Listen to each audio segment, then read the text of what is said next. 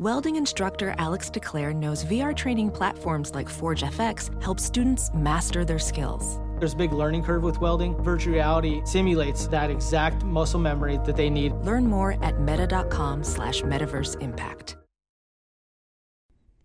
The final off-season episode of the Bears Talk Underground is brought to you by our friends at MyBookie.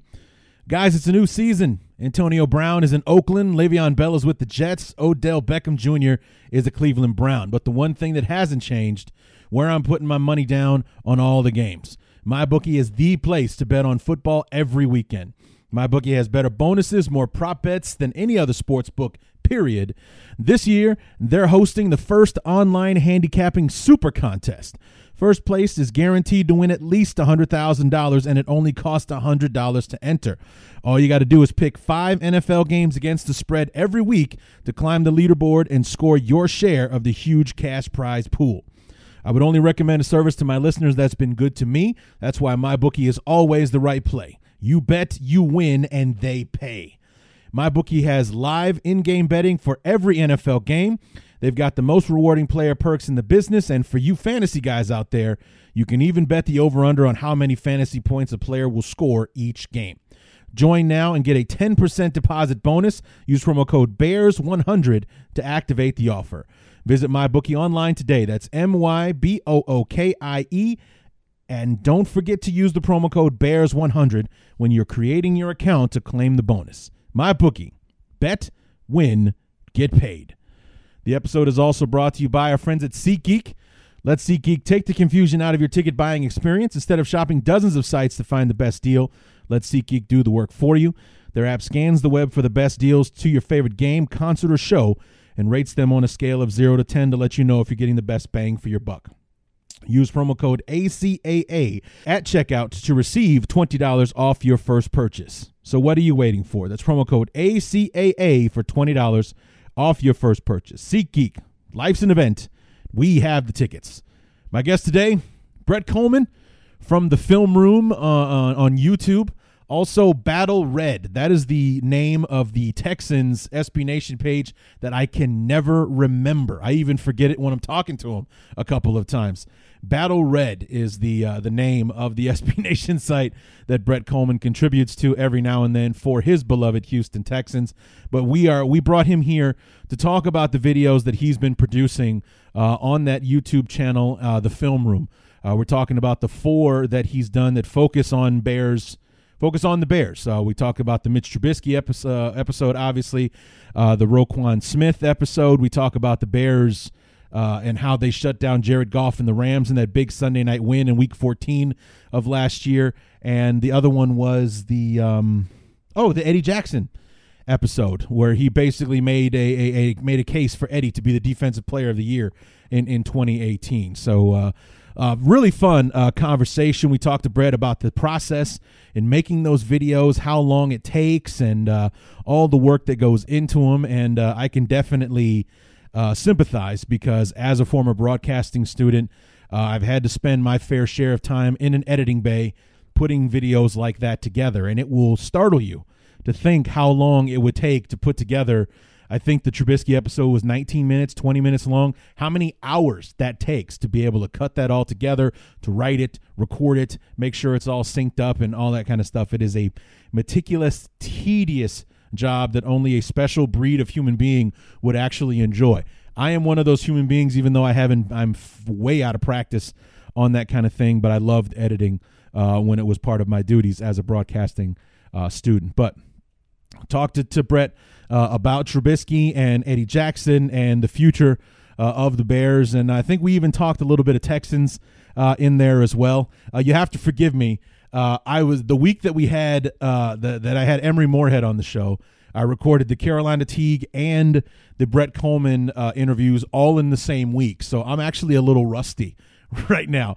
Uh, aside from doing the intro to the Carolina Teague episode last week, I haven't touched a microphone pretty much in like the last two weeks since Friday the 26th, which is when I recorded the episode uh, with Brett. So, uh, but I we did have a great conversation. We had a lot of fun talking about those videos. I hope that you enjoy it. It's the Brett Kollmann episode talking about those YouTube videos on the film room. So let's get to it.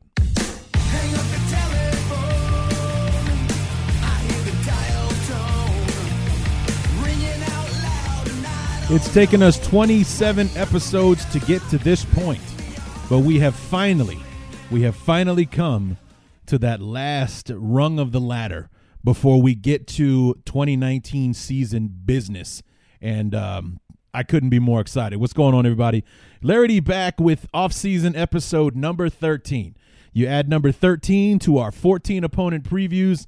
There's your 27 episodes and the journey that began in mid February with the first Emery Moorhead interview finally ends here with our conversation with Brett Kollmann from the film room uh, on YouTube. And um, yeah, from here on out, we the next four episodes are going to be the the reviews of the uh, preseason games.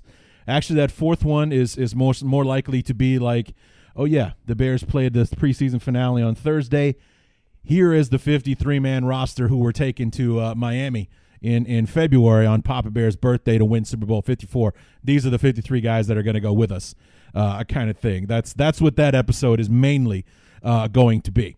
But um, yeah, from now on, it's all about what's taking place on the field going forward from now until, God forbid, that first Sunday uh, in February. I mean, that's where I envision this season is going to end, and not just because like the other 150 million people who'll be watching the game. I plan on having an invested emotional interest in the game this year. I, I really do. I, I don't see uh, a reason for us not to outside of catastrophic injuries uh, and everything. There's no there's no way we're not going to be favored in the majority of the football games that we're playing this year, and there's no way that we're not going to win most of the games this year. We are just flat out too good. We are too good. And um, but from here on out, it's all about 2019 business and what's taking place on the field instead of this six month long journey that started about a week or two after the Super Bowl that has been all about what could happen, what might happen, what we hope happens.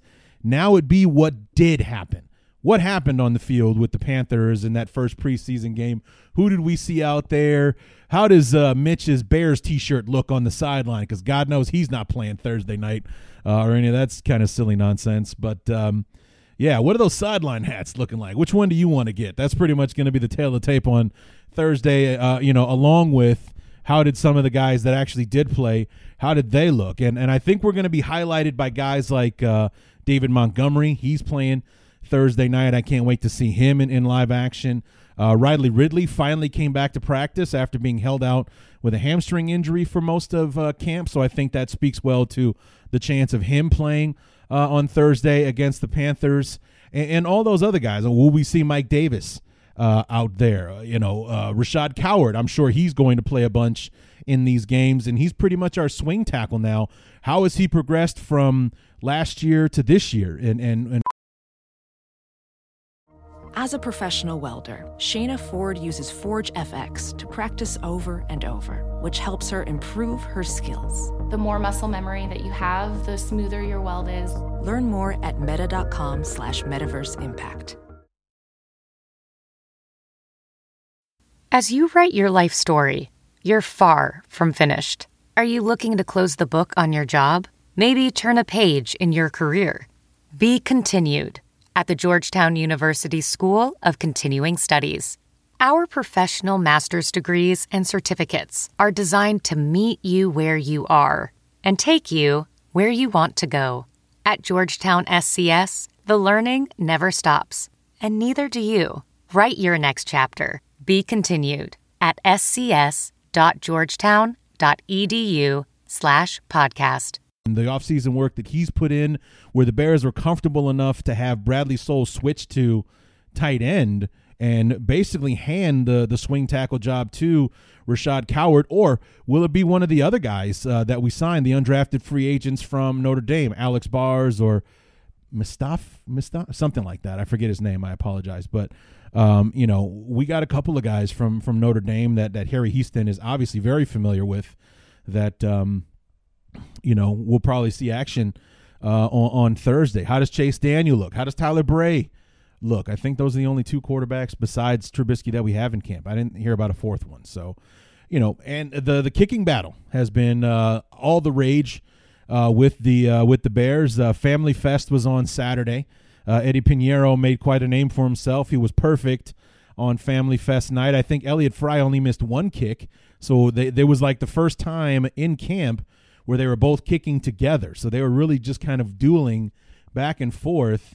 And I think that Eddie hit the 60 yarder and Fry missed it or something like that. There was a kick that uh, that Eddie made that Elliott missed. Eddie was perfect at uh, at Family Fest, so maybe that gave him kind of a a slight edge. However, Monday when they came back to practice this morning, I think they well, I think Elliott Fry won the day.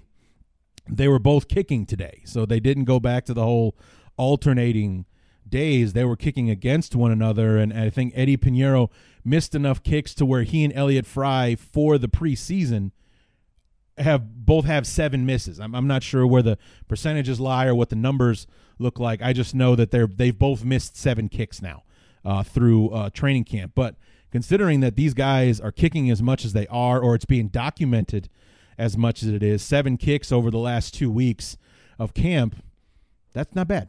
That's not bad.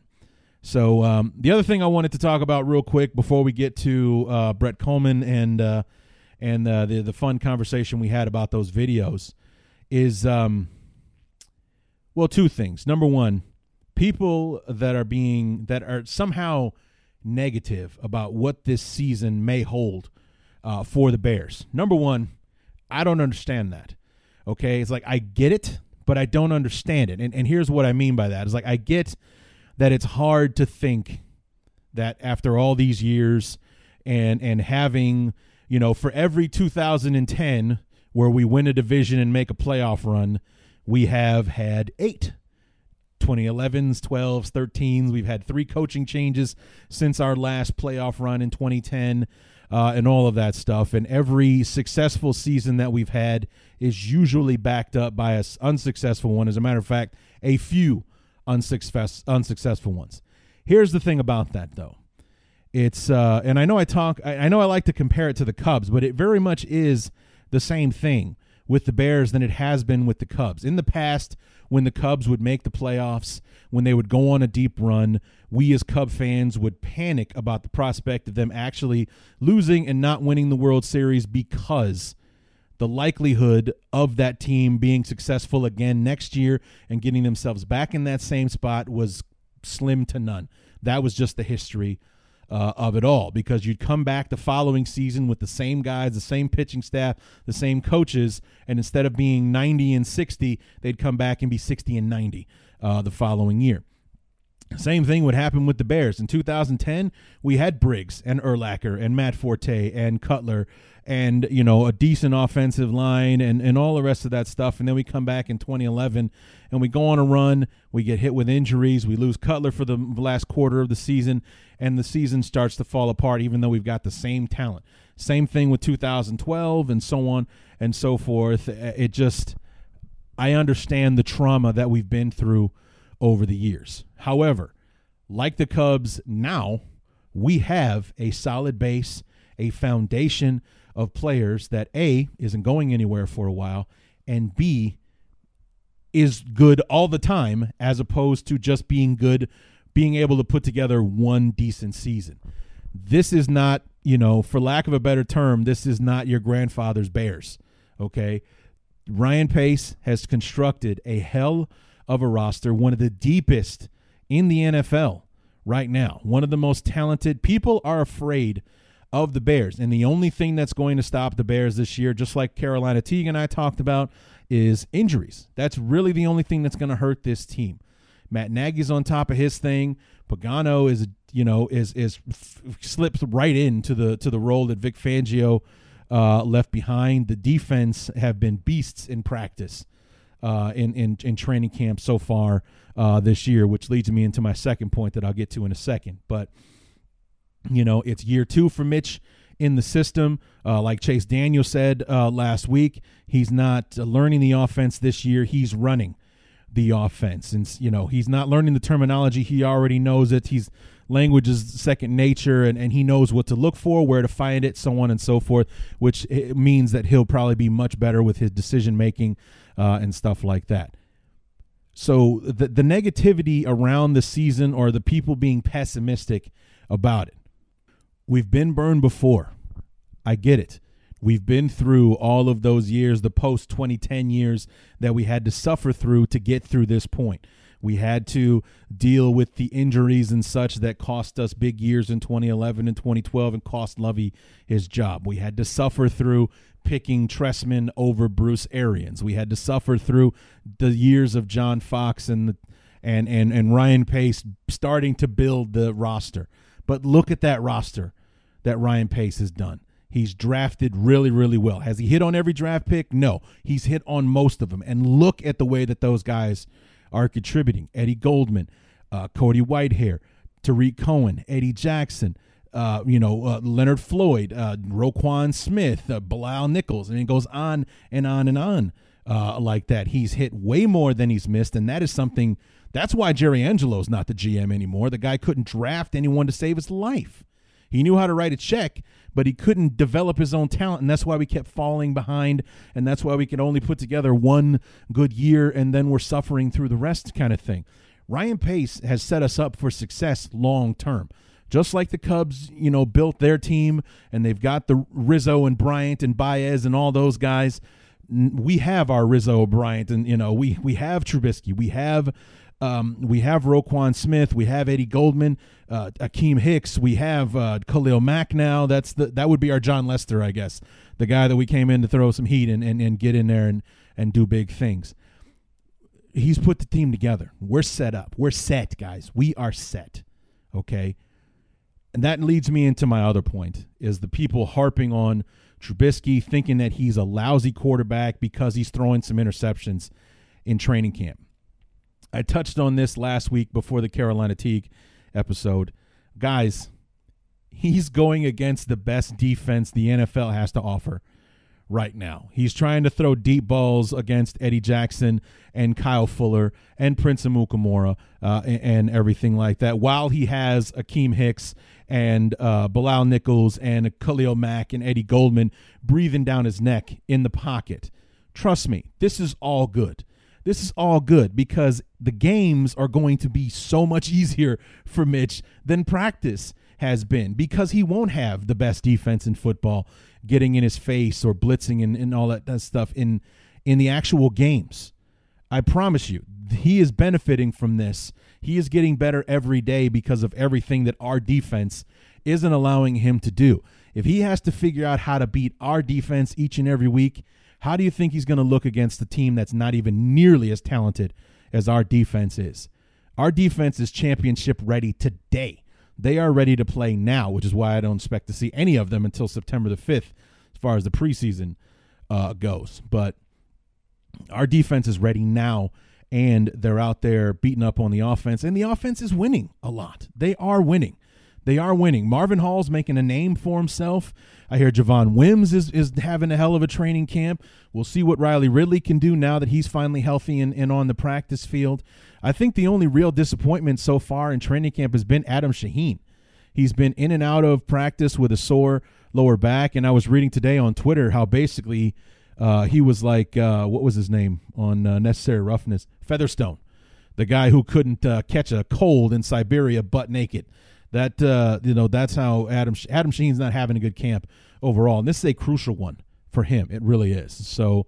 Uh, this is a year that we're expecting him to step up, and instead, he's kind of given the spotlight and the reps to an undrafted rookie free agent, not Dax Raymond, but Ian Bunting, who's actually been getting reps with the ones in practice. That's a big deal. Trey Burton also kind of being he's being babied with that uh, sports hernia injury and things like that. Uh, the Bears, I think, just want to have him ready week one for Green Bay. Um, he's like he had a day off Friday. He didn't participate in Family Fest, and he was held out uh, again today. I think the Bears are just being super cautious uh, with that sports hernia uh, injury, not trying to do anything that's going to aggravate it to make sure that he's 100% for um, week one uh, against Green Bay. So maybe he's going to be the Aaron Lynch of uh, of 2019, whereas uh, they got Adam Shaheen out there practicing now because he needs all the reps he can get. That's for sure.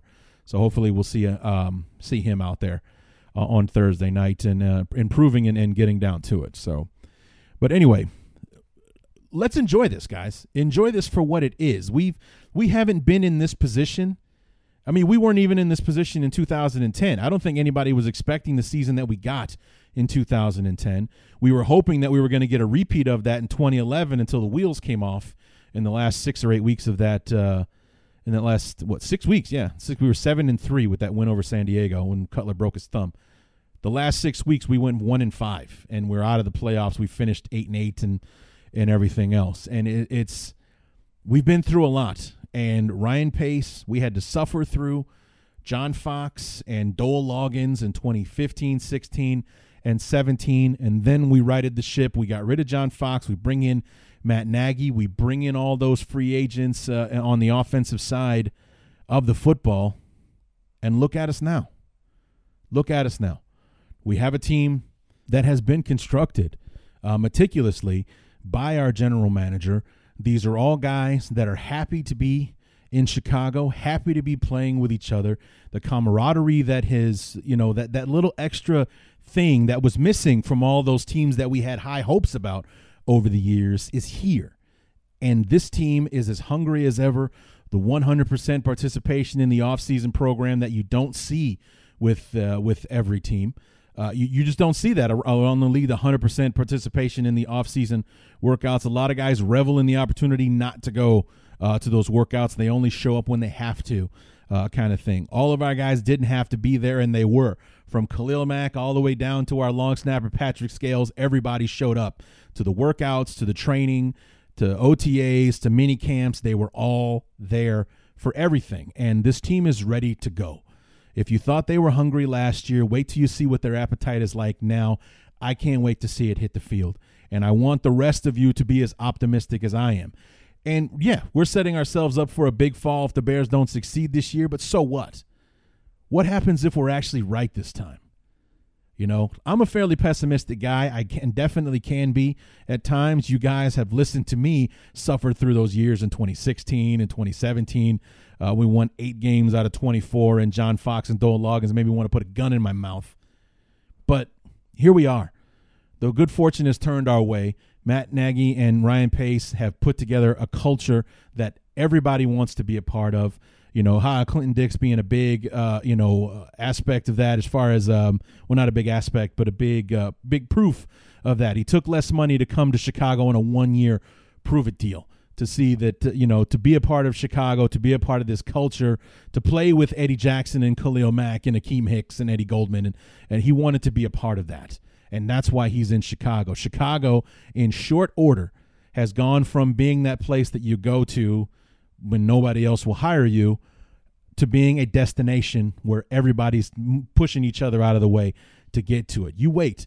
We're having we're going to have our salary cap issues and things like that. I guarantee if this season goes the way that we think, we're going to be the NFC's Patriots where guys are taking pay cuts to play with us because it gives them the best shot to walk out uh, with a chance to kiss the Lombardi trophy. So if um, if all goes the way that we all think it will, the way that we all hope it will, things are definitely going to change. Those salary cap issues aren't as going to be as big as we think they will be. So, anyway, let me hop down off my soapbox. I've rambled on long enough. Let's bring in our guest, uh, Brett Kollmann from the Film Room on YouTube. Let's talk about those videos. I hope you guys did your homework because we're going to talk about those videos. Brett Kollmann in the Film Room from YouTube. Let's get to it.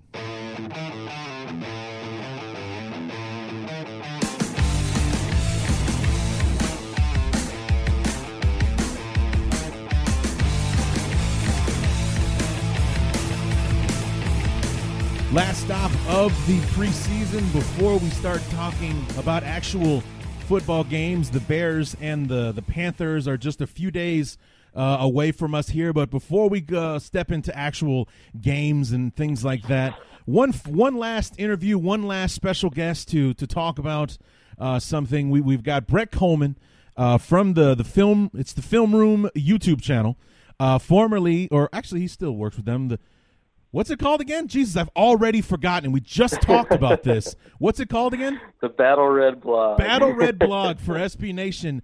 What is it about the name of that site? I just cannot like literally seconds ago we were talking about this. But anyway, Brett Kollmann, welcome back to the show and welcome to the worst intro I've ever done for a guest. Uh, uh you know, to be fair, literally nobody outside of Houston pays attention to the Texans anyway, so I totally don't expect anybody to know that site. Well, the reason that we're having you on, uh, uh, Brett, is like a you know we, we talked about it briefly before. Like I, I would like to have you back on next year when we play the Texans um, uh, for the I think only like the fifth or sixth time in the history of the franchise. The franchise being the Texans. You guys are currently undefeated uh, against us. Somehow, that's actually true. I looked it up. It's like we have never beaten the Texans. Have we? really? Not once. You, uh, you, your obviously your inaugural season was 2002. So our our first game against each other was in 2004. The final score, I was like, I remember it being something random. It was 14 to five. You guys beat us in Chicago in like mid December or something like that. A game you guys had no business winning on the road. You know, late December in Chicago. You guys won. You beat us week 17 of 2008 when we had a playoff berth on the line. Andre Johnson annihilated our offense, or excuse me, our defense uh, that year. Uh, 2012, it was a huge game, Sunday night football. I think like we were seven and one, you were six and two, or something close to that. You had the number one defense. We had a top five. I think the final score was like ten to six or something in that one. And then 2016, week one, Brock Osweiler, who's got a Oof. Who's got a a, a, two and zero record against the Bears that I'm aware three and zero uh, actually we three and we don't speak that name in Houston or Chicago because he gives both of us bad memories. It does. It does. I mean, Osweiler was on the Broncos when when Peyton was laid up when the when the Broncos beat us in 2015.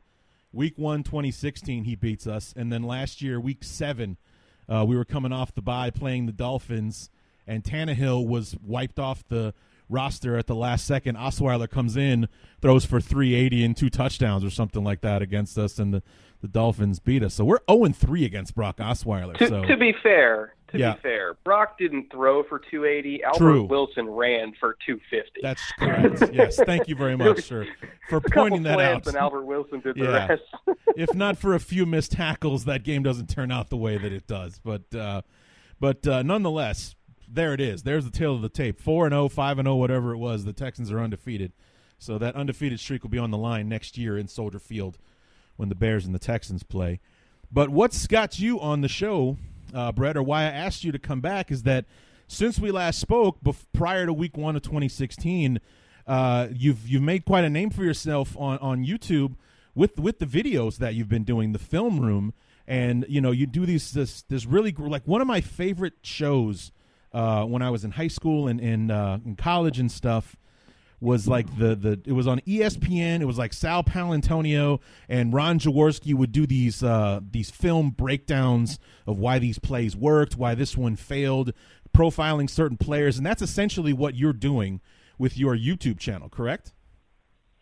Yeah, yeah. I, I I would say that I was pretty heavily inspired by NFL Matchup. That was one of my That's it, favorite yeah. shows. Yeah, NFL yeah, matchup. Yeah, I I really wish that they put that at a different time slot than three in the morning oh that right. been Yeah, it was always on like great. 1 a.m. or something. Was like the early slot for that show. yeah.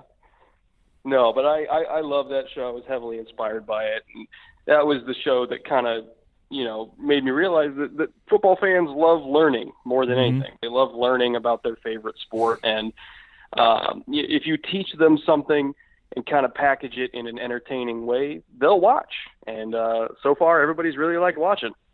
Yeah, I mean the the the really amazing part is like you know what you do and what I loved about the the matchup show was that basically they they show you they they, they make it all look like they make it all make sense to you like how it is it, it all came together that it's not all luck that these guys are actually putting a lot of time and and effort into the into the into the cerebral part of the game where you have to use your brain. Like this is what the huddle is for to come up with these formulas and trying to get this guy into a zone. And yeah we put these receivers we ran them here. Maybe they're getting here but actually we're just clearing this area so this receiver's open in this spot kind of thing Yeah, it's football. I, I feel like even though it's the most popular sport in the country, is also the most misunderstood sport in the country. yeah Uh, it's a very, very complicated game. So, you know, any, anything that either I can do or anybody else in the kind of film breakdown community can do to to help people kind of understand the sport as they watch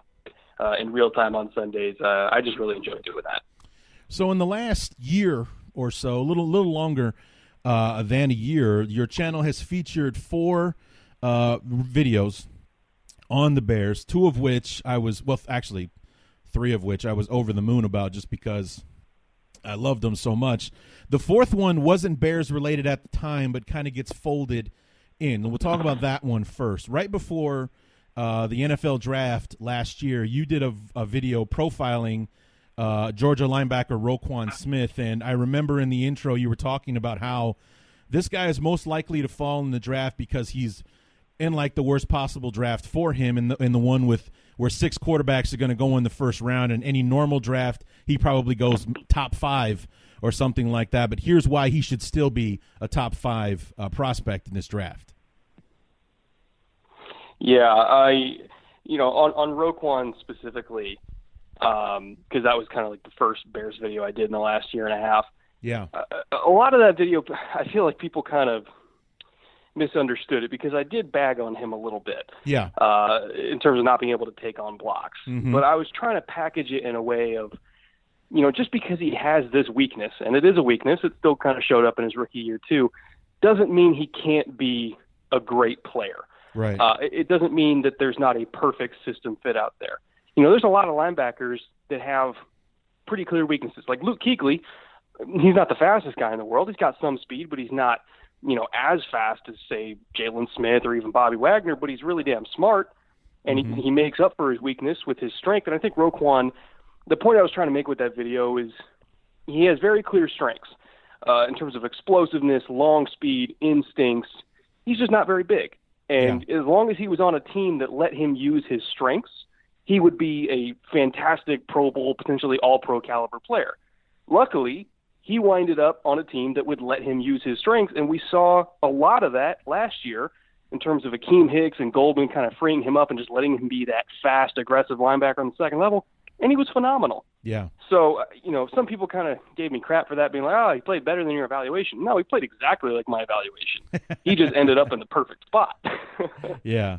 Yeah, I mean, I was um, th- when when it came down to like draft prospects and uh, and everything like that. There were two guys at the top of the list. The first one was Quenton Nelson because he's a beast, and we could use uh, a left guard uh, at the time, and uh, or it was Roquan Roquan Smith to kind of be that other guy, the complement to to Danny Trevathan uh, in our in our inside linebacking uh, core. And unfortunately, Quenton went early to the or earlier to the Colts at number six. So, you know, it's not a bad consolation prize that we had to settle for Roquan Smith. I mean, if you're getting a Pro Bowl caliber player either way, I'd say you guys made out all right. Yeah, I mean, and, and there's a lot of you know thought, speculation, or such that uh, year one to year two for him, he's going to go from being that fringe, almost Pro Bowl player to possibly being all pro level in year number two. Yeah, and and also also kind of touch on Quenton a little bit. Part of the reason why it was okay that they missed out on Quenton was they got James Daniels in the second round. Correct. Yeah. And, and I had yeah. I had Daniels graded as a first round prospect and absolutely a top tier interior line prospect he slid a little bit because for some reason some teams had like concerns about his personality. Not that there was like a negative thing; they just thought he was kind of a weird dude.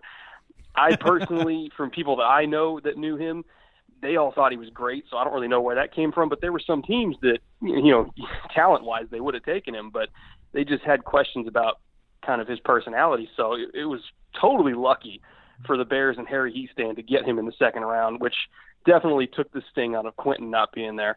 Um, but yeah, with Roquan, it, absolutely he can be an All-Pro caliber player. I expect him to lead the Bears in tackles this year. And that front, you know, that that front three, front four, they kind of play a hybrid defense, so don't really know what to call it. But right. those four to five guys that are always going to be in front of him take up all the attention. So he, very rarely is he going to have to be taken on blocks anyway. So uh, I would expect him to get over 100 tackles this year and, and make a ton of plays. Well, I mean, the other thing that um, that we can factor into it was last year he did not have a training camp, or for the most part, did not have training camp practices because he was one of those holdouts that was, uh, you know, even though like I don't think it was a money issue, it was a contract language issue because of that new lowering helmet uh, rule that was instituted last year. He didn't join the team until the second or third preseason game, and he didn't play a snap the entire uh, preseason. So this year he's under contract. He's fully in OTA. He's got all of training camp and the preseason uh, to get ready. Even though Nagy probably won't play the starters very much, he'll have all that practice time he didn't have last year, which is paramount because it's his second year in the NFL and he's got a new system for the second year in a row to learn. Yeah, it, it is a new system, but luckily it's not that new. I right. mean, it, in terms of like some of the terminology is going to be different. You know, the, uh, Fangio, he kind of tailors his defense to his personnel every single year. I kind of expect Pagano to do the same kind of thing. Again, it, it might just be kind of having to relearn terminology, but I don't think he's really going to be having a different role per Right. se. Um, in terms of you know, I'm a take on linebacker, I'm a cleanup linebacker. We're playing you know four two over, we're playing three three even, we're playing two four, you know whatever it's it's going to be the same general concept. It might just be different words. So I'm not super worried about him having to learn a new defense. The only thing with this defense that I'm intrigued by is just seeing if that kind of Pagano heavy blitz mentality shows up or if he kind of takes a cue from Vic Fangio and just kind of lets the front four do their thing because Vic didn't blitz a whole lot. Right. He didn't really have to. No. Whereas Pagano, at least you know, in his Baltimore days, it was just we're throwing bodies all the time, uh, which maybe could be good, good could be good for Roquan because he's a great blitzer. He's got excellent explosiveness, really instinctive. But um, that's the main thing I'm going to be paying attention to is not necessarily a change in responsibility, but just a change in philosophy. Right. Yeah, I'm I'm very interested to see how different the defense will be uh, under Pagano. It's like his mo is that the Bears would be more aggressive, maybe blitz uh, a bit more. But like you said, you know, I, I think you know, and correct me if I'm wrong. Didn't Fangio blitz a bit more with San Francisco than he did when he was in Chicago? He did uh, until I think he kind of figured out that all he had to really do to get pressure was put Justin Smith and Aldon Smith right next to each other and run, you know, TE games with them, and Sure. that was really all he had to do. Uh, you know, he he blitzed Bowman and uh, and Willis when he had him, but um, I think once he figured out what he had in Aldon Smith, he kind of he, he eased off a little bit. Sure, sure. Because I just seem to remember, like, anytime I wa- like how super aggressive the 49ers were, and, you know, maybe my thinking was backwards, but I thought the Bears would do that more early on while they were still building the defense to try to make up for the talent they didn't have when Fangio first came into town for them to try to make their mark that way. But, uh, you know, instead he, he barely ever blitzed, and then didn't really need to, like you said. By the time he came to his end in Chicago, he had Khalil Mack on one side, he had Roquan in the middle, he's got Hicks and Goldman uh, up front, and he's got um, Amukamara and Fuller down the side, and and our guy Eddie Jackson down the middle. So it's like, where's this defense weak? I don't need to compensate by blitzing too much. Not to mention, part of the reason, especially in 2018, why he really rarely blitzed was they played a lot of cover four.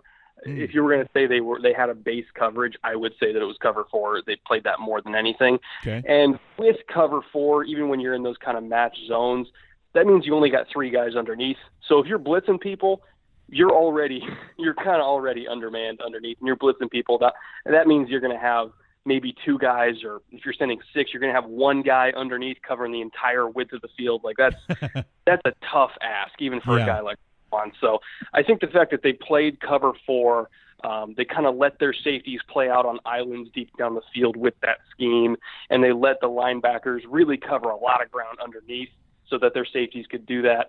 Um, that it's it's tough to blitz when you run that coverage, so that probably contributed it too.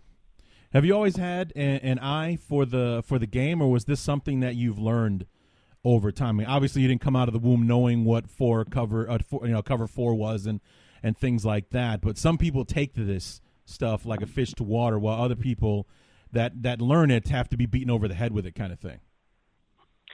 Yeah, I, I've always thought of watching tape as a muscle. The more you do it, the better you get at it. Sure. You know, uh, the more you do it, the the quicker you recognize different patterns. Um, maybe you come up with a new way to take notes or to chart plays, or maybe if you see something because you watch a lot of tape from another team, you can go back and reference that and kind of see the differences in how these, these teams execute. So really, uh, the fastest way to learn is to just keep watching, and eventually, uh, I can't promise how long it'll take, but eventually you'll see something that's interesting. Right. Yeah. No, I, I definitely, I definitely get that. Now, um, the next video, if I'm trying to go chronologically here, did did Eddie Jackson come first, or did the Jared Goff being annihilated by the Bears uh, come first?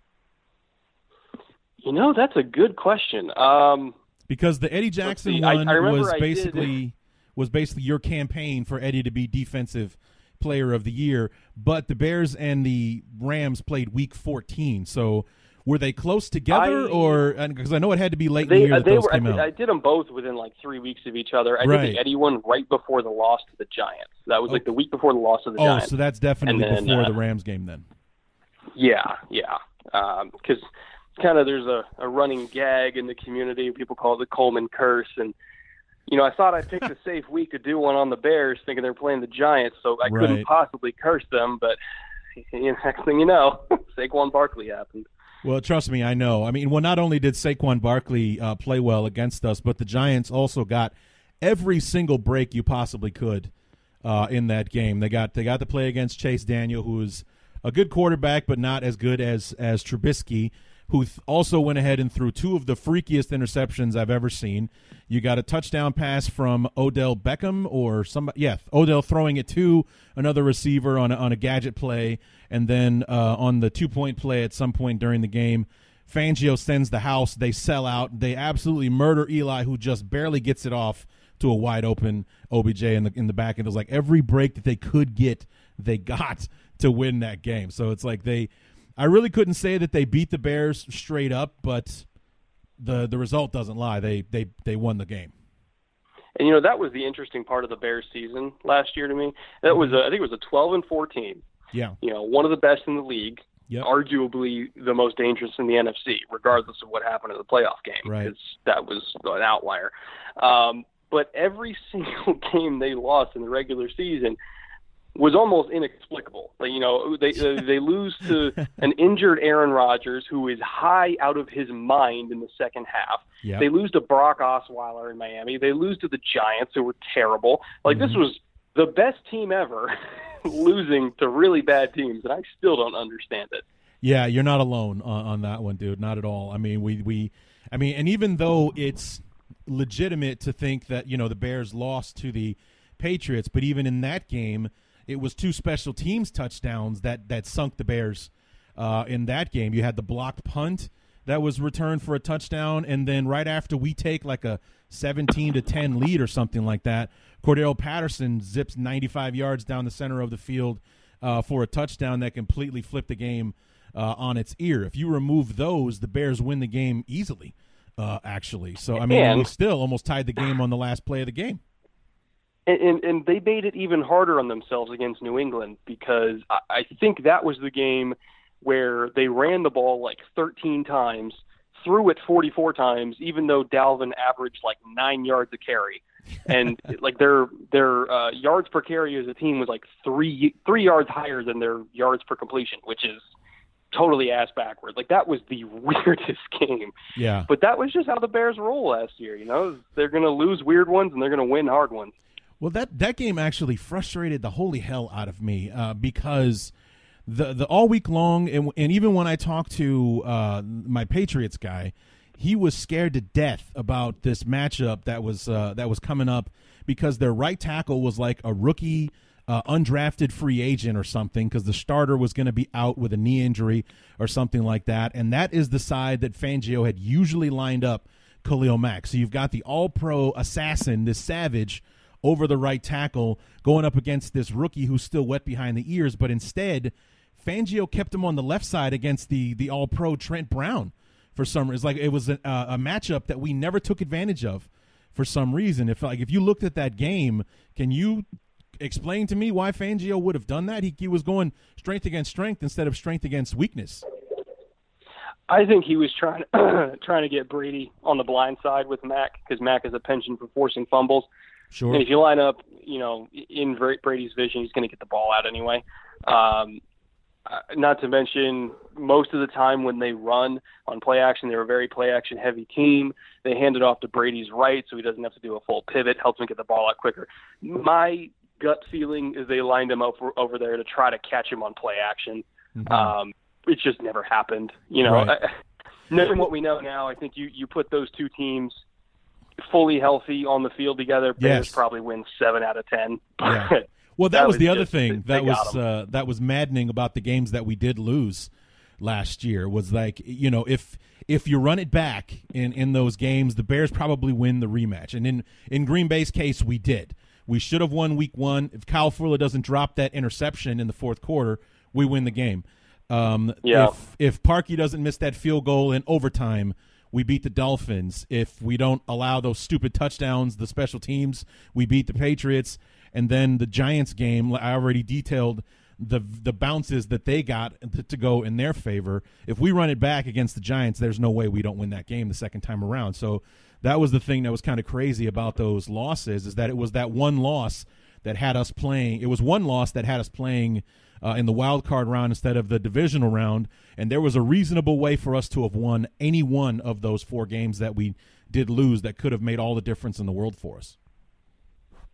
And if anything, that should probably just be encouraging to Bears fans for this season Absolutely. because they know that there's a plausible path to 16 and 0 last year. Absolutely right. So so let's talk about the the the um let's talk about the Goff video because what was what was so great about the the Bears winning that game first of all was that nobody really thought they could do it. They thought they had a shot maybe, but we're playing against a team that was only 2 weeks removed from putting up 54 points uh, against the other supposedly best team in the NFL, the Kansas City Chiefs in that legendary Monday night game uh, a few weeks before and the end result of their 60 minute effort against the Bears was 6 points.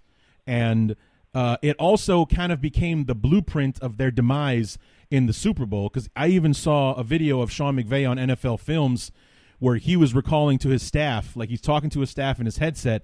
That was the Bears front, wasn't it? That was the defensive front the Bears used, and that's what Belichick used to shut down McVay and the Rams in the Super Bowl last year.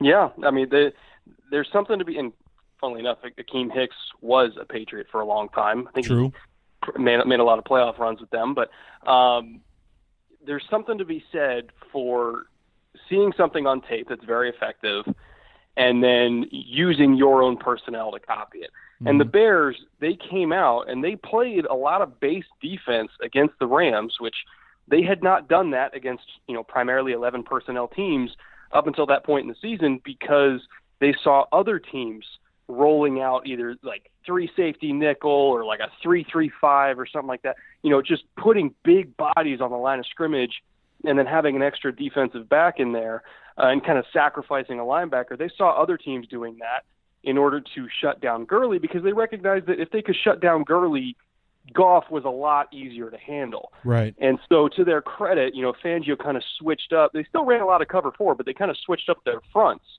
and played a lot of base to 11 personnel, which is not something you see a whole lot. And it worked beautifully. I mean, they absolutely just disgraced that Sean McVay offense because they recognized that if you put a whole bunch of big beef on the line of scrimmage and take away Todd Gurley, they don't have a whole lot else. Yeah. I mean, I think their high their lowest output going into the Bears game was still something in the upper 20s. This was an offense that was averaging like 30 plus points a game before they came into Soldier Field and walked out with six. And in a lot of ways, you'd think they were lucky to get that much. Yeah, because I mean, you know, just straight up, you put the Rams receivers against the Bears defensive backs. I would take the Bears defensive backs all day. Right. You know, Kyle Fuller, I think can handle Cooks.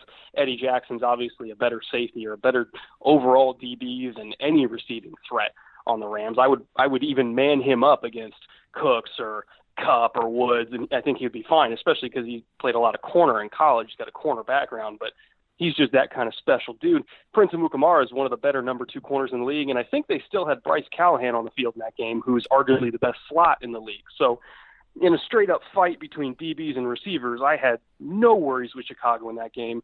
Really, the only thing that could have hurt them would be if they got the outside zone run going with Gurley. So, I, I think once they shut that down, there was really nothing that Sean McVay could do because Jared Goff really relies on play action uh, in terms of really pushing the ball down the field. He's not a guy who's you know just sitting in the gun and, and can sit there for three seconds and then unload it just on like a normal West Coast progression. He really relies on bootlegs and play action, and when that wasn't there, they didn't have anything else. I mean, and we even saw that uh, effect in the in the drive where the the Bears got the safety. Was like they tried to get Gurley going to the outside, and that was the play that set up the next play, which was the safety. They tried to get him to the outside. It didn't happen. It ended up being like a three to three or four uh, yard loss, and then the next snap from the three yard line, Akiem Hicks and Eddie Goldman just caved in the offensive line and sacked Goff in the end zone for the safety. Akiem Hicks was the best player on the field that night. Yeah. I, I said it then, and I'll say it again. Like in a game where you had a whole lot of All Pros on both teams, Akiem Hicks was the best player on the field. He kicked ass every single snap. And, you know, Chicago would have had a lot harder time winning that game without him. Yeah. Can you can you give me an, a window into what the Bears were doing offensively that shut Aaron Donald down? Because he was a virtual non-factor in that game. Lots and lots and lots of double teams. I mean, whatever direction he was on, they slid protection. Didn't matter if they were overloading the other side. They were they would rather keep an extra body in the block on an overload than have to slide into that overload because no matter what, that center was sliding to Aaron Donald, and it worked for the most part.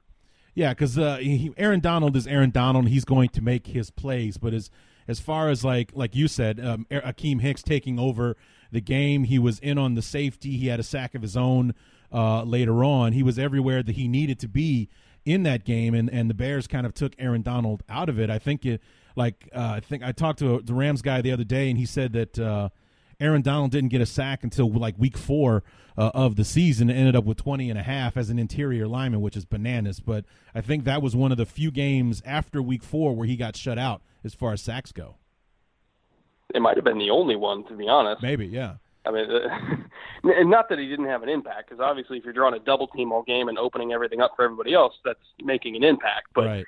the problem is the Rams' defensive line is basically Aaron Donald and a bunch of other dudes uh, even Ndamukong Suh, and you know at his age he's not the same guy. So right. compare that to the Bears front where it's like, oh okay, you double Khalil Mack, we still got Hicks, we still got Floyd, we still got Eddie, um, yeah. but you double the Rams and or double Donald with the Rams, and they don't really have anybody else that can hurt you. Right. So then let's talk about Eddie Jackson because your video about him was basically a love letter uh, to Eddie Jackson, as far as I'm concerned. I was it 16 minutes long or something uh, like that, and basically just detailing how it was that he's probably the best player on any field that he's been on so far in 2018. I mean, I I still think he was one of the three best players defensively in football last year. Mm-hmm. Um, if you would have cast a defensive player of the year ballot for him, I would not have blamed you at all. Right. Uh, he he was that special for them. They would not have been able to run that defense that style of defense, you know, predominantly in cover four without Eddie Jackson. Like 100% no way. Because if you're running that style, you need to have a free safety that you can leave on an island deep down the field against slot receivers, against tight ends, against you know running backs that you flex out into the slot. Like he has to cover every and all type of receiver down the field, one on one with no help and there's maybe three other safeties in the league that I think can do that. So, uh, and he's the best out of all of them. So, you know, I, I think he's going to be somebody that we look at with the same legacy of like an Earl Thomas, with a, mm. a Troy Polamalu and Ed Reed. Um, you know, maybe his career won't be as long because he was a little bit older when he got into the league. But in terms of his his peak, I think his peak is going to be able to match any one of those guys. Like he's that dude's going to be in the Ring of Honor one day. Yeah, that's that's an awesome thought to have because the Bears have been for so many years have been trying to solve the mystery of replacing Mike Brown uh, in the secondary. Yeah. I mean, hell, even when Mike Brown was on the team, the last several years of his career absolutely plagued uh, by injuries. So we never got the best Mike Brown after those injuries uh, got started. But to try to find a guy that's a pillar in the center of that defense uh, back there, a leader in the secondary, uh, is is something that has been missing for almost a decade, or actually for exactly a decade. Mike Brown's last season in Chicago was 2008. We didn't draft Eddie until 2017. So it was a revolving door of guys back there that um, you know were here today, gone tomorrow, uh, kind of thing. And that was the thing about Eddie Jackson going into year number two last year was would he be Eddie Jackson, or would he be the next Al Afalava, who was a starter as a sixth round pick his rookie season, and then on the unemployment line the year after that? You know, it's it's funny. People thought I was absolutely insane um, because going back to my my 2017 mock draft special, I put out a mock draft every single year on the YouTube channel. Right. And at 12th overall to the Cleveland Browns, I put Eddie Jackson people thought I was freaking nuts. Yeah. I mean, this was an Alabama safety who played behind a whole bunch of future pros. Um, they said he benefited from a lot of bad quarterback play in the SEC. They said he's coming off a broken leg. There's no way he's worthy of a first round pick. I wanted that dude so bad in Houston. I, I mm. we were already strong at safety, and I wanted him so bad. And to see him slip all the way to the fourth round, yeah, just disgusted me because I knew he didn't belong there.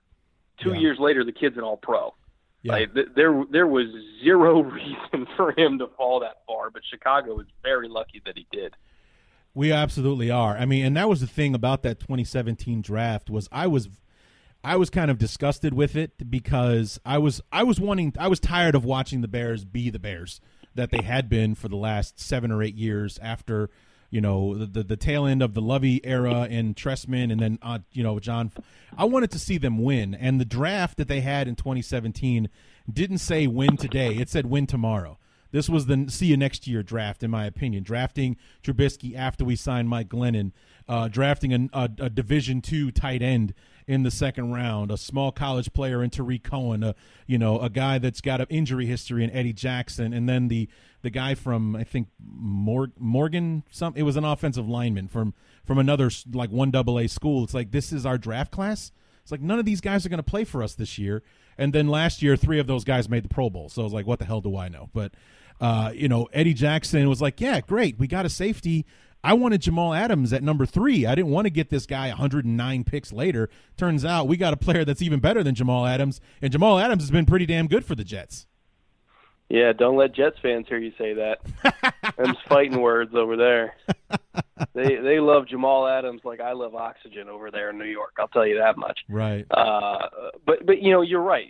There was win today versus win tomorrow. Right. And guess what? It's tomorrow. Right. and you guys are winning. So overall, I think, I think uh, you know they the, that front office over there knew what they were doing. Oh, I I, I, I, sure. I heavily commend them for sitting through all the criticism and now kind of reaping what they sowed.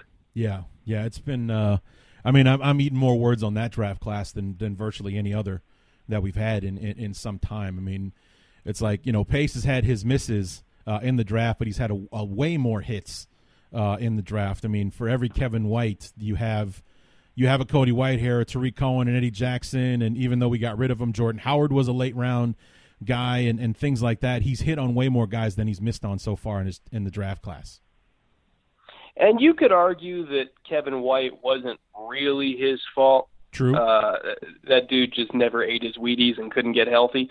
Um, we'll, we'll see if he does stay healthy in Arizona this year. I, considering the fact that he's in a very familiar system, he's in the same system now uh, that he put up all that production in college with in Arizona. So, you know, if he goes out and he has a really productive year, that kind of maybe could vindicate that pick a little bit. But you know, as long as he just kept getting hurt, not to mention there's a whole bunch of other receivers that are better than him in Chicago now, there, there was just kind of no hope for that to fit. But I, I see where he was coming from with that pick. It was just very unfortunate. Yeah, I mean, we, we took him because we needed to replace Brandon Marshall. Amari Cooper was already off the board, and he was the next best next best receiver uh, available uh, in that draft. And the the one thing that was frustrating for me about Kevin White was that everyone kept declaring him he's a bust, he's a bust, he's a bust. When we're going into the 2018 season last year, he's played six games. We don't know what we have. We don't know if he's a lousy football player. We just know he can't stay healthy. If he manages to stay healthy, I'd love to see what this guy can do. But unfortunately, even when he was healthy for all 16 games last year, he couldn't crack the lineup. So I think then you could finally say, okay, he was a draft bust. He's not the number seven overall player in that in that draft and everything. But going into 2018, he's been healthy for six games out of 48. So we don't know what we have in this guy. So we don't know if he's worthy of you know anything like that. We don't know, and I didn't, I couldn't declare him a bust until after last year, as far as him you know not being a top seven guy. You know, anytime somebody starts prematurely declaring somebody a bust, I just always remember that for the first four or five years of Michael Strahan's career, he never had more than five and a half sacks in a season. Right. You know, some dudes are just late bloomers. So we'll see with Kevin White, but if he does bloom late, it's it's probably not going to be in Chicago. Right. Yeah. No, I mean, I'm rooting for him. He had a rough go of it in Chicago. He had his troubles amongst one of the more passionate fan bases that football has to offer. So it couldn't have been easy uh, for him. I don't think it's quite as rabid in Arizona as it is in Chicago. And then he's got Larry Fitzgerald and Christian Kirk to take the a shine off of him a little bit. He can just sit back and be himself and play football and let it come to him.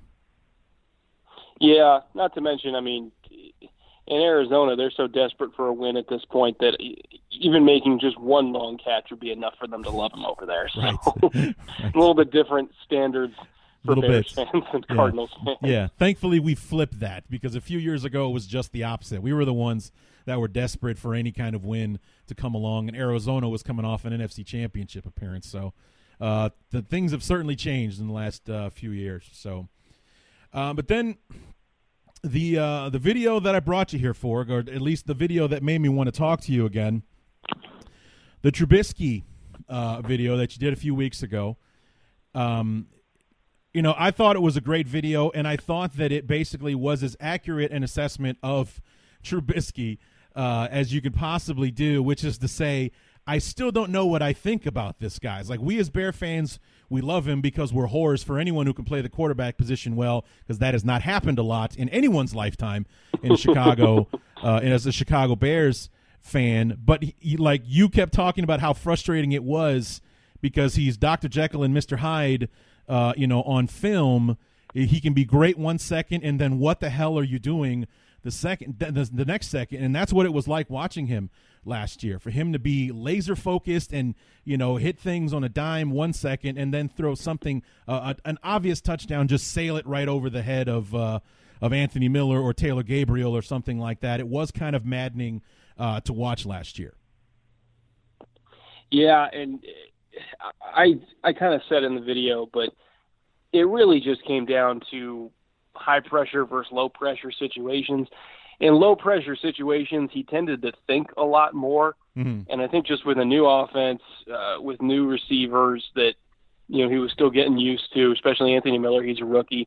Right. The timing wasn't there. The processing, it was a much different system than he was used to. Um, so that was kind of, it just hadn't really slowed down for him yet. And you could just see him thinking. You you could see him overthinking everything. And Yeah. it wasn't really until you got to either either you were in like the first 15 to 20 plays of the script for Nagy, where he had all that down and he was great, or once you got into a high pressure situation late in the fourth quarter when it was really more just kind of him playing on pure instinct. Mhm. Um, that that was where the good Mitch came out. It was the Right. second and third quarter where there was the overthinking bad Mitch. And so what you hope for for at least the 2019 season is, you know, with another year in the offense, you know, maybe he's not thinking as much because it's kind of coming to him a little bit easier now. He's got better timing with his receivers, um, better relationship, or at least a more established relationship with his coaching staff. You know, you kind of hope that he doesn't think so much because he's a little bit more used to it. Um, whether that will actually happen, I don't know yet. But that was just kind of my overall theory of as soon as he stops thinking, he'll be great. Yeah, yeah, that was the. I think that was one of my favorite lines in, in the video was that if uh, when when you know if when he shuts his brain off and just plays the game, he's outstanding. But if he's standing there thinking about it, that, I mean, as a football player, uh, you just it's it's all about read and react. You see it, you do it. You see it, you do it. You see it, you do it. If you sit there and you think about it, it's already too late and you're going to make a mistake. And that's that's how the game is played for every position, not just quarterback, but especially at quarterback. It's read and react because if you start thinking about it, you're in trouble. Yeah, that's that's the worst thing you can do as a quarterback is is try to make the perfect throw. Just make the one that's open. Yeah. you know? Yeah. And it seemed for for a long time he was trying to find the perfect read and the perfect throw, and it's just if your guy's open, just throw it to him. You know that that was the main thing. And um, he he definitely learned. He got better as the season went on. At Right. that, you could see him getting more comfortable. Uh, I I just kind of want to see him take the next step and get all the way there in 2019. But luckily, with all the continuity with his coaches and his weapons, I think he'll I think he'll be just fine doing that. Well, I mean, that's what I've been saying since before the 2018 season started was the reason that I was most looking forward to 2019 was because of all the things you just said. It'd be a second year in the system, second year with all of these guys that were brand new to the team last year. Trey Burton, uh, you know, Allen Robinson, Taylor Gabriel, Anthony Miller, you know, across the board. Year two with all of those guys, all the OTAs and the practices and everything together, the familiarity and, and all that stuff on the offensive side of the ball.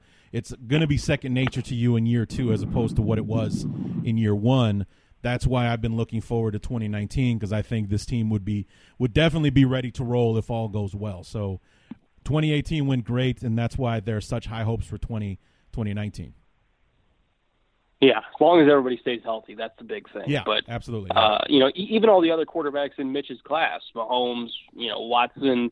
Um, obviously, Mahomes had the best, probably second year ever, like in, in league history. Right. Um, Trubisky took big steps uh, as the season went on, and Deshaun Watson, um, even if the numbers maybe weren't as crazy, uh, he was a better quarterback in his second year again because of that continuity. So really it, it's it's incremental progress every single week. It's exponential progress every single season, and I think you know in 2019 we're going to continue to see these 2017 first round quarterbacks completely take over the league. I think eventually we might look at them as the new 2004 class that had Eli and Ben and Rivers. I, I think those three kids are going to be kind of the next generation. Oh, from your lips to God's ears on that, wouldn't that be something? Because the the quarterback position in the NFL could definitely use the new blood. Uh, that's for sure. With the the Brady's and the Rodgers and the Roethlisberger still being the quote unquote top tier uh, of the league, it is time for somebody else to come up. And it's like these these last two quarterback classes with uh, you know Trubisky, Mahomes, and Watson, and then last year with with Mayfield and and Rosen and. Uh, Darnold and, and those guys coming up as well. We're finally getting that new blood of these guys that are coming in and kind of having an immediate impact with their teams. It's about damn time, I can tell you that much. Well, I mean, especially on the AFC side. I mean, this is the this is the me beating the dead horse thing. I say it all the time. Is that you know it's it's time for someone else to emerge uh, in the AFC. I mean, I heard someone tell me, and it's like there's no way that it's true, but I know that it absolutely is. That in the last 15 years, the Patriots have not won the AFC one time uh, or something insane like that. They have not won the division one time since like 2005 or something. Uh, just bananas. Like to think that that's even possible. Somebody can win 15 straight divisions or, or something like that. It's definitely time for somebody else to take over uh, uh, that division. And, and I'm uh, waiting for someone else to come in the AFC instead of it always coming down to New England or Pittsburgh. Or I mean, for a time, if you go back to see what was the first year the Patriots won it, 2001. So Yeah. we're looking at 18 seasons. Right. The only quarterback, the only one, and this only happened one time, to represent the AFC in the Super Bowl that was not Tom Brady, uh, Peyton Manning, or Ben Roethlisberger Joe was Flacco. Joe Flacco. Yeah. That was 2012. yeah, for the Ravens, and I, I've even broken that down too, where it's it's either been the Patriots, the Broncos, or the Colts, and then you know the Steelers as well. Like those are the four teams since 2000 that have gone to the Super Bowl, and the outliers there were the Raiders in 2002 and the Ravens in 2012. And then Yeah, since then, so- it's basically been the same four teams in and out of the Super Bowl every single year on the AFC side. Growing up a Texans fan uh, with Peyton Manning in division was not fun at all. Yeah, no, I, I bet that wasn't. That's for sure. I mean, that's like two guaranteed L's right there on the schedule. You got to worry about beating the Titans and the and the Jaguars. A much easier task in those days. So, but um, you know, what what do you what do you give? What what's your your your assessment, your outlook for what the uh, the Bears could be up to in 2019? Well, you know, uh, I would say a lot of it does depend on two people: Mitch Mhm. Trubisky, obviously, and and Chuck Pagano. Right. Chuck, because I think the Bears, their identity so relies on that defense continuing to be dominant to kind of help out their young quarterback, um, keep games close so that the run game can still be a factor. Because I, I really like the design of Matt Nagy's run game, even if Jordan Howard maybe wasn't the best back to run it and kind of get as much as they need to out of it. But the design of the run game, I, I still really like. So I think that team needs to have a good defense in order to function. So I, I think it's going to be up to Chuck Pagano to kind of carry on the work that Vic was doing. Hopefully, not tinker too much because it is mostly the same personnel. Right. Um, I think Callahan might be the only one. Oh, and, and Amos, I think, is the only yeah. ones that aren't there anymore. Um, but you know, it, it, those are not irreplaceable pieces. So I think as, if, if he kind of continues the same system and maybe just adds his own flavor to it with extra pressure, but doesn't change too much, right. that's what I'm hoping for them because I think the, the defense can still be dominant if he does that. And then obviously Mitch, you know, he, he's got to fix his mechanics uh, with his hips. Uh, he's got to learn to drive the hip all the way through the throw before he releases, not after, so that he can stop kind of putting all of the the strain on his arm for velocity. He can use more of his lower body for velocity and reserve his arm for control. That's where a lot of his accuracy problems come from. So he's got to fix his hips, he's got to fix his mechanics, and then just kind of let the game come to him a little bit uh, more naturally and turn his brain off, like we talked about before. If those two men can can do those things, this Mhm. team is very easily a Super Bowl contender, health Sure. permitting. Yeah, Um, health permitting. That's the if big caveat. health right permitting. If Pagano somehow screws this defense up, I don't think he will, but let's pretend there's an alternate universe where he does. Okay. And if Mitch doesn't improve, it's going to be a rough year because because uh, I think that their schedule is absolutely brutal. They got to play in arguably the hardest division in football, Yep. and the NFC is only getting more difficult this year. Yep. So uh, those two guys are really the key to everything. Yeah, not only is the NFC getting more difficult, the Bears are playing the best of the NFC as a first place team uh, last year. Every we do single have- week. Yeah, we have to play the Rams again. We have to play uh, the Saints uh, this year. Uh, we we're playing the NFC East, so we get the Cowboys and the Eagles uh, again as well. We got the AFC West with the the the Chiefs and the Broncos and the uh, uh, Chargers uh, and everything. And then you know we're talking about the schedule uh, the last couple of weeks. Is that after the Bears come off the bye, uh, week six, another early bye, you have the Chargers, the Saints, and the Eagles coming off the bye. I mean, talk about a gauntlet you have to run after you're coming off of the uh, the break. There's no easing into that second half of the schedule. You got to come out guns blazing against three of the best playoff teams uh, from last year. and they're not going to sneak up on anybody this year. No. Everybody knows they're good. They're Yeah. going to get their best shot from everybody. Yeah. So I mean that's that's that's the the the other thing as well. But uh, you know the the thing that that was so so great about last year was that there was just such a different feel to that team as opposed to the ones that we've seen for several years before. Like even under under Lovie and obviously under Trestman uh, and Fox, they just didn't have the same fight in them in those years that the Bears had last year. I mean, it went down even in the games that we lost, it always came right down to the very end. The Bears were not handled by anyone uh, last year. They were in it, they fought back like that Giants game that they lost. They had to come back and, and pull off a miracle just to send it to overtime. The the the the, the Akiem Hicks fumble at the goal line in the Miami overtime.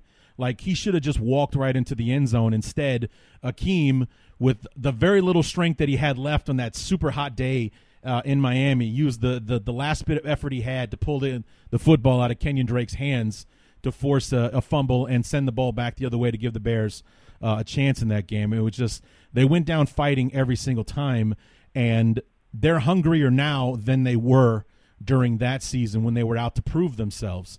So it's just a matter of can their hunger match the expectations that they're under this year.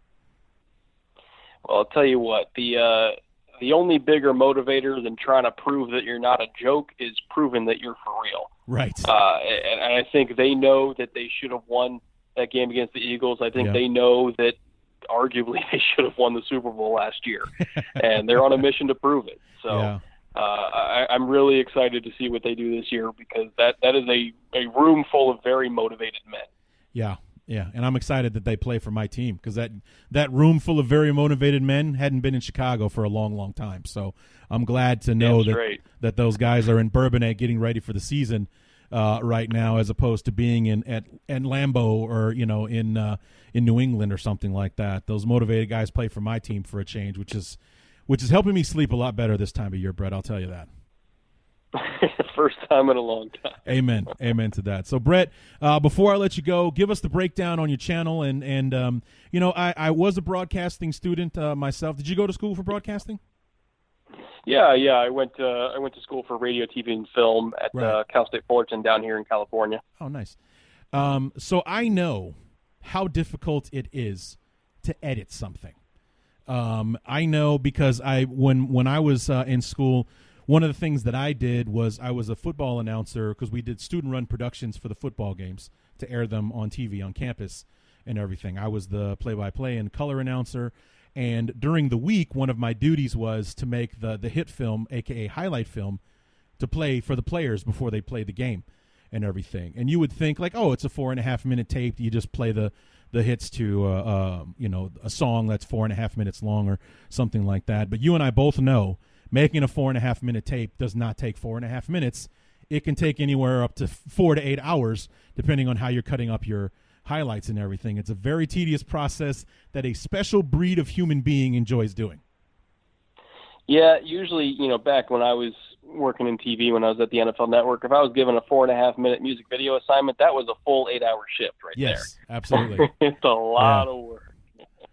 Yeah. So I mean, I and at the end of the year, I made the the year in review video that ended up being about 23, 24 minutes long. It took me 66 hours to make that video. To be able to sum That up sounds about right. yeah, it took it took me about 66 hours to make that video. So it took me all week long to put that video together to pump out a 22 minute video. Can you imagine? Well, you probably can. What imagine what it'd be like to put America's game together where you got like a 48 minute video uh, that you need to put together and and and things like that. How long that would actually take. I mean, shoot, I I made a video for uh, the 2017 season. It was like a 2017 uh, recap video, and I I cut it to uh, a chopped up orchestral orchestral score um, that I got from. You ever seen the movie Mad Max Fury Road? I love that. and. I, I chopped up about probably God what was it, 15, 16 minutes of music and kind of blended it together and, and I put a whole bunch of NFL films to it and radio calls and um, if you go on YouTube you type in a Furious Road it's that, that was a major project that I worked on for two weeks and it was only maybe like a 15 minute video but yeah. yeah. uh, it, it's the thing that I'm most proud of that I've ever done on the channel and it was also the hardest thing I've ever done. Yeah, because you have to go out and and get all of that stuff, even if you have it on your hard drive or whatever. You have to go out and get that one radio call and then line it up with the play so that it's matching uh, the footage, or maybe even you cut out a piece of the audio so that it matches better uh, and things like that. There are a lot of little tiny things that go into putting those uh, videos together that I have a special appreciation for because, like I said, I'm one of those people that when I was doing that, I loved doing that stuff. But I knew that if I had to put a video together, might have put a pot of coffee on because you're going to be at it for a while. Yeah, during the season, my blood is pretty much forty percent espresso. So, I mean, how long did it take you to put together like the Trubisky video, for instance? oh, I would say my average episode takes anywhere between sixty to eighty hours. Okay. Um, obviously, quarterback videos take longer, so the Trubisky one pushed closer to eighty. But uh, at least during the season, when I when I have to release one a week before they become outdated, I would say all of them take somewhere in the ballpark of about sixty. So, are you working on more than one at a time because of that? Uh, most of the time, yeah. Yeah. Kind of doing preliminary work for one while I work on another. Like maybe I'll watch tape and I'll see something on tape that's not related to the subject that I'm doing, but I still mark it down anyway in case I want to use it later in the season. Um, the, the episode that I'm working on right now, which is going to come out this coming week, uh, it's on Kirk Cousins and why he seems incapable of winning big games. And I Mm. was kind of inspired to do that video while watching Trubisky in Week 17 against the Bears uh, last year when the Vikings could not get out of their own way. And so, uh, you know, a lot of the time when I'm watching film for one video, I'll kind of get inspired to do the next one. And that's what happened there.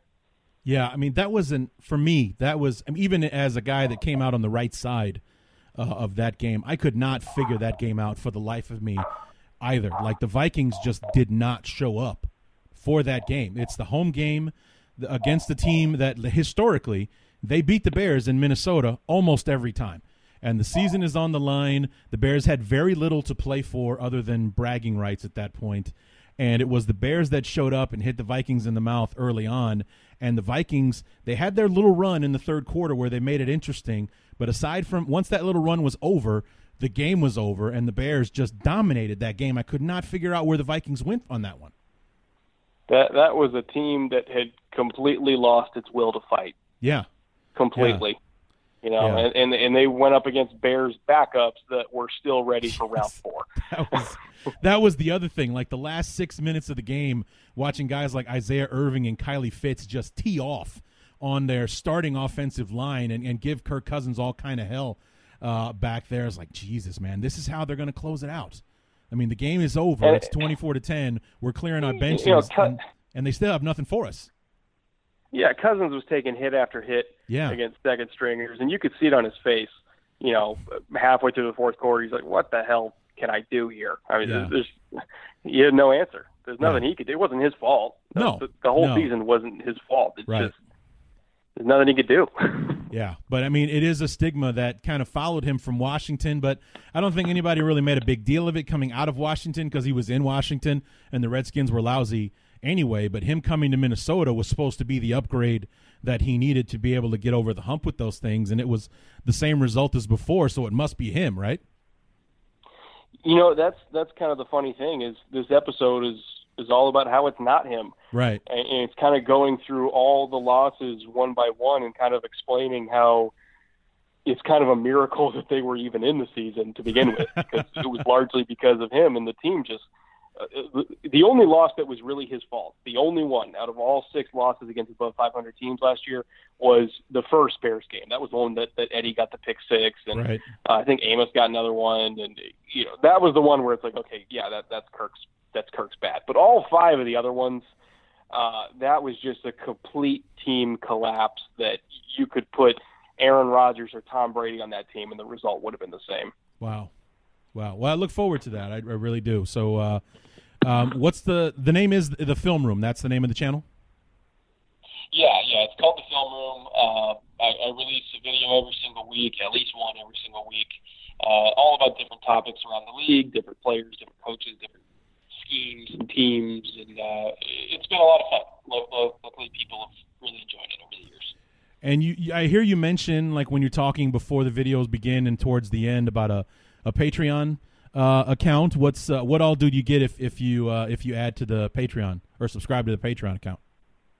Well, now that the fantasy season is upon us, uh, you, will get updated fantasy rankings uh, every single week of the preseason leading up to obviously week one of the regular season.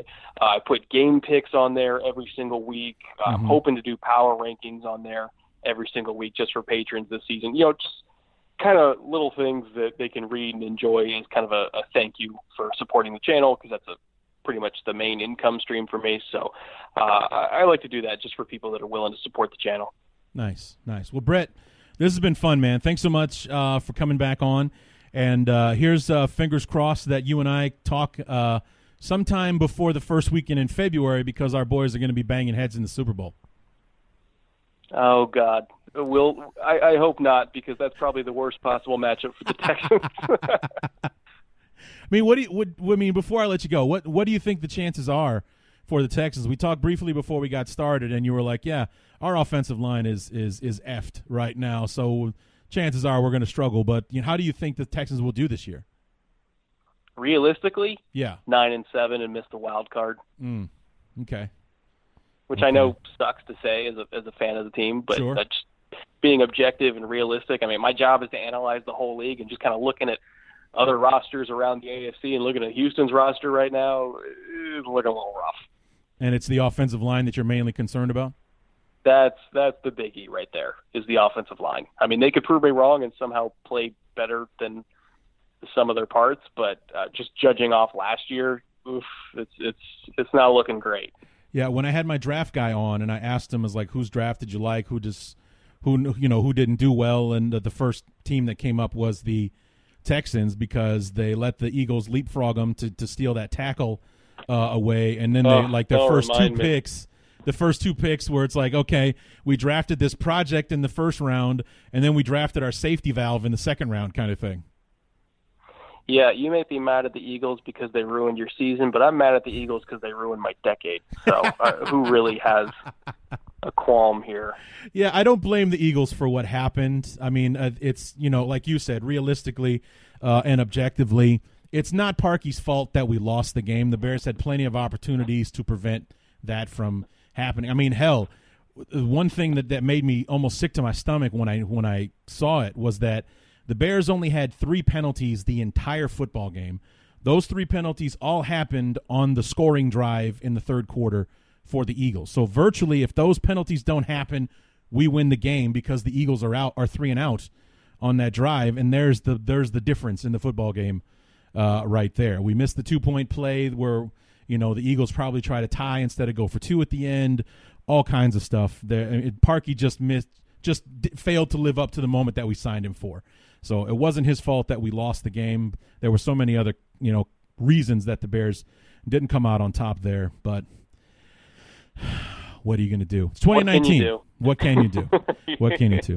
Well, Brett, I'll stop uh, telling you one more thing, one more thing, one more thing, and I'll let you go uh, and enjoy your evening. Thanks so much uh, for coming on. And where can we, uh, just one more time, where can we keep up with you uh, during the season and, and on the channel?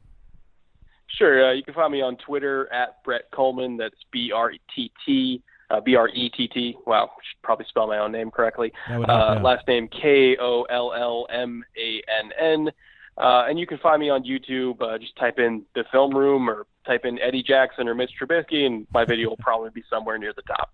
All right, Brett, thanks so much uh, for coming on again, man. We'll look forward to talking to you soon. Thank you.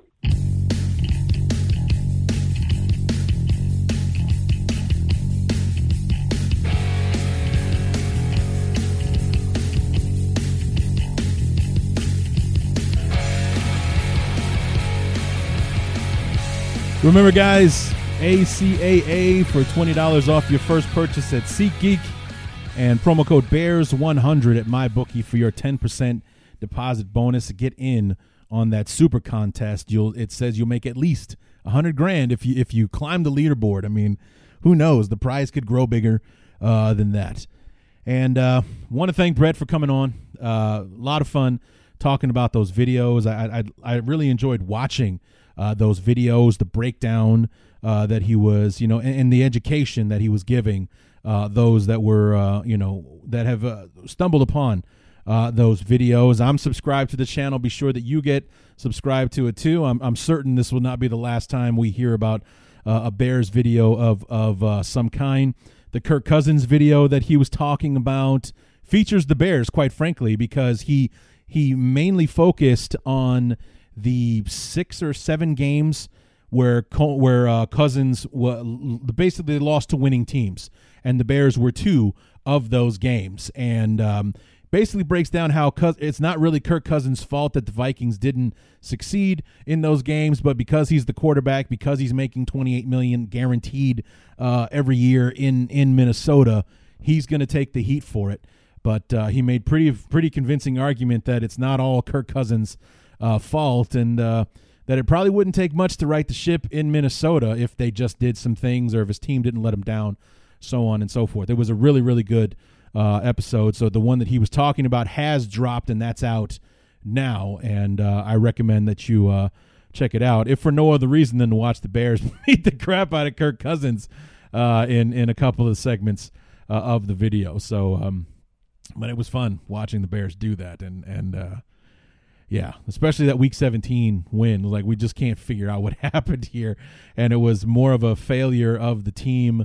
Like the the Sunday night game, that one he put on Kirk Cousins. He was pressing, he was uh, trying to do too much, but that final Week 17 was a failure of the team as a whole, not just Kirk Cousins. So uh, it's a good video. Go check that out. Really, really great stuff that he puts together uh, on that channel. And uh, like I said before, at the top of the interview, hope to have him back on next year when we play the AFC South again, and for him to come to talk to us about the uh, the Texans. So there it is, guys. Twenty seven up, twenty seven down. Going forward from here, it's uh, like I said before. It's it's not about what we want to have happen, what could happen, what should happen. It's about what did happen as our beloved take the field Thursday night against the Carolina Panthers to kick off the preseason. And it's all about the actual games going forward from here. I could not be more excited, as I've said over and over for the last six months of this offseason. And hell, I even said it several times during the 2018 season. 2019 is the year that I've been looking forward to because I knew that this was going to be how it all came together with all the reasons that I've said over and over ad nauseum as to why I was excited about this season before it even got here. It's here now. It is here now. As I'm recording this on Monday night, we are less than 72 hours away from kickoff against the Panthers on Thursday. And before we know it, it'll be week four against the Titans. And our good friend Kyle Brandt is calling the game again. So we'll see how that goes and from there it's it's it's you know another week after that we got Bears Packers kicking off the year 100 years of Bears football 100 years of the NFL and it's there speaking of which we're going to do something different for week 1 this year. Because we're playing the Packers and uh, because we basically just talked to Evan Western I'm going to do the preview episode by myself. I'm going to do the preview and and actually I might bring somebody in on that. I've got some ideas about who I want to talk to, but um, as far as having our guest preview it, with with basically nothing has changed. Very little has changed from what we talked to Evan about, and and and and the prospects of 2019 and the draft choices and all that kind of stuff. There would be very little for us to talk about as far as previewing the game itself. So what we're going to do instead is that Evan's going to come on for the review episode this year. And I'm pretty sure that's the only time I'm going to do it that way. Because even going into week two, we've got a, a, game in the season to talk about and uh, and all the rest of that. So I think, but this is going to be special. Number one, because of the weight of the game itself. Because it's week one, it's national TV, it's Thursday night football, it's the kickoff game, and and everything. Evan's going to come on and we're going to review the game together as opposed to previewing the game because I just don't think there would be much to preview. We're not going to learn anything about our teams in the preseason because I think LaFleur coming from the Rams, uh, Sean McVay doesn't play his starters in the preseason. Matt Nagy doesn't play his starters in the preseason. I can't imagine we'll see much of the Packers starters uh, in the preseason, so we just won't know. So instead of sitting there trying to throw dart darts blindly at the dartboard, we're going to wait and we're going to talk about what did happen instead of what we think could happen. So Evan Western is going to come back for the review episode, and uh, that should be interesting, especially if. if God forbid we lose that game, I, I don't know what kind of Packer fan Evan is, as far as that goes. I don't know. I know what kind of Bear fan I am, if the Bears win.